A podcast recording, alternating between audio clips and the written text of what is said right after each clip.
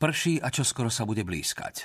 Z trubičiek na rozmrazovanie čelného skla šľahajú fialové plamene a ako šibnutím čarovného prútika preskočia na celú plochu čierneho Lysandra, až sa premení na nádherného žiariaceho ducha, ktorý sa myká a vspína v búrke. Daniel si stiahne leteckú rukavicu a roztiahne prsty kúsok od čelného skla. Ak dnes zomriem, žil som dosť dlho, pomyslí si, ale musím priviesť Armandin domov. Pokúša sa dostať nazad do Tangmere. Na zadnom sedadle sedí zranená agentka špeciálnych služieb, ale prišiel masívny studený front. Lysander nedokáže letieť tak vysoko, aby sa cez zen dostal, no Daniel napriek tomu vyletí do výšky 10 tisíc stôp. Kumulonimbus sa dvíha do výšky 30 tisíc, víry a prevaluje sa. Vnútri šľahajú blesky. Dolu vo výške 700 stôp bičuje Normandiu apokalyptický lejak – Daniel letí 10 minút na východ a potom 20 minút na západ. Snaží sa nájsť medzeru, no nejakú nenachádza. Prúdko klesne prakticky na úroveň zeme, aby podletel lejak, no mrak je prinízko a prívali dažďa ešte nižšie. Na chvíľu vystrčí z okna ruku v rukavici. Je to tak, ako si myslel. Keď ju znovu stiahne, je potiahnutá hrubým filmom. Na čelnom skle sa tvorí ľad. Nečudo, že lietadlo klesá. Karburátor začne zakrátko zamrzať. Zamierí na juhozápad a premýšľa nad situáciou. Cíti, že nemá inú možnosť len letieť priamo cez studený front, lebo čoskoro nebude mať na návrat domov do spaliva a bude nútený pristáť vo Francúzsku. Vyletí do výšky 10 tisíc stôp, zapne ohrev karburátora a kabínové svetlá a vletí do oka búrky.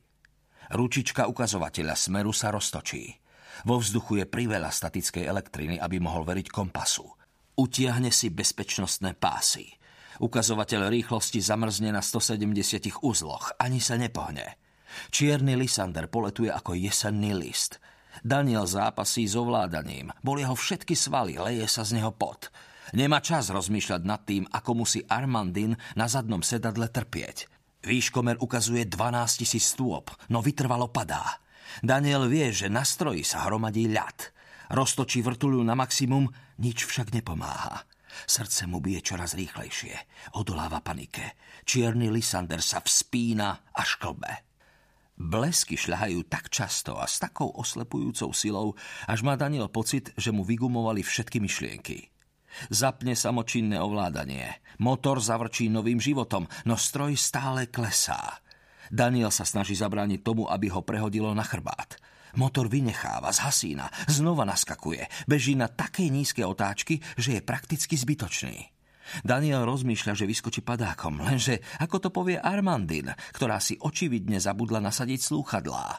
Pilot nemôže vyskočiť z lietadla a nechať v ňom pasažiera. Radšej zomrieť, ako prísť o česť.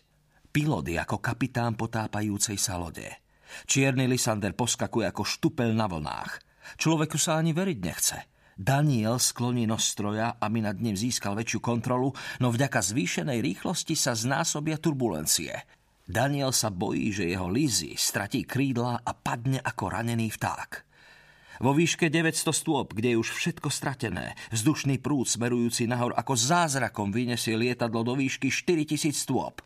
Šmarí ho na okraj búrky. Už je takmer bez paliva a Danielovi neostáva iné len pristáť, hoci nie je k Anglicku o nič bližšie, ako keď priletel na front.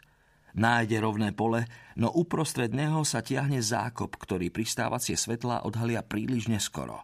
Zasunie kolesa, no stroj klže po zamrznutej zemi. Zapadnú do zákopu a čierny Lysander sa doň zarie nosom. Daniela chránia bezpečnostné popruhy, no aj tak má pocit, ako by mu vykrútilo krk. Ocitne sa na poli uprostred mrazivej noci. Bojovým nožom, ktorý mu podala Armandin, bodá do nádrže, ale tá je samotesniaca a aj tak je už takmer prázdna. Trikrát zapáli svetlicu. Trikrát sa rozbehne preč, no svetlica vždy zhasne. Keď sa vo sne naposledy pokúsi podpáliť lietadlo, cez pole prebehne čata nemeckých vojakov. Vyťahne z puzdra revolver a natiahne prikrčí sa a zamierí. No vojaci sa premenia na jeho nebohú dceru Ester v uniforme ženskej kráľovskej námornej služby.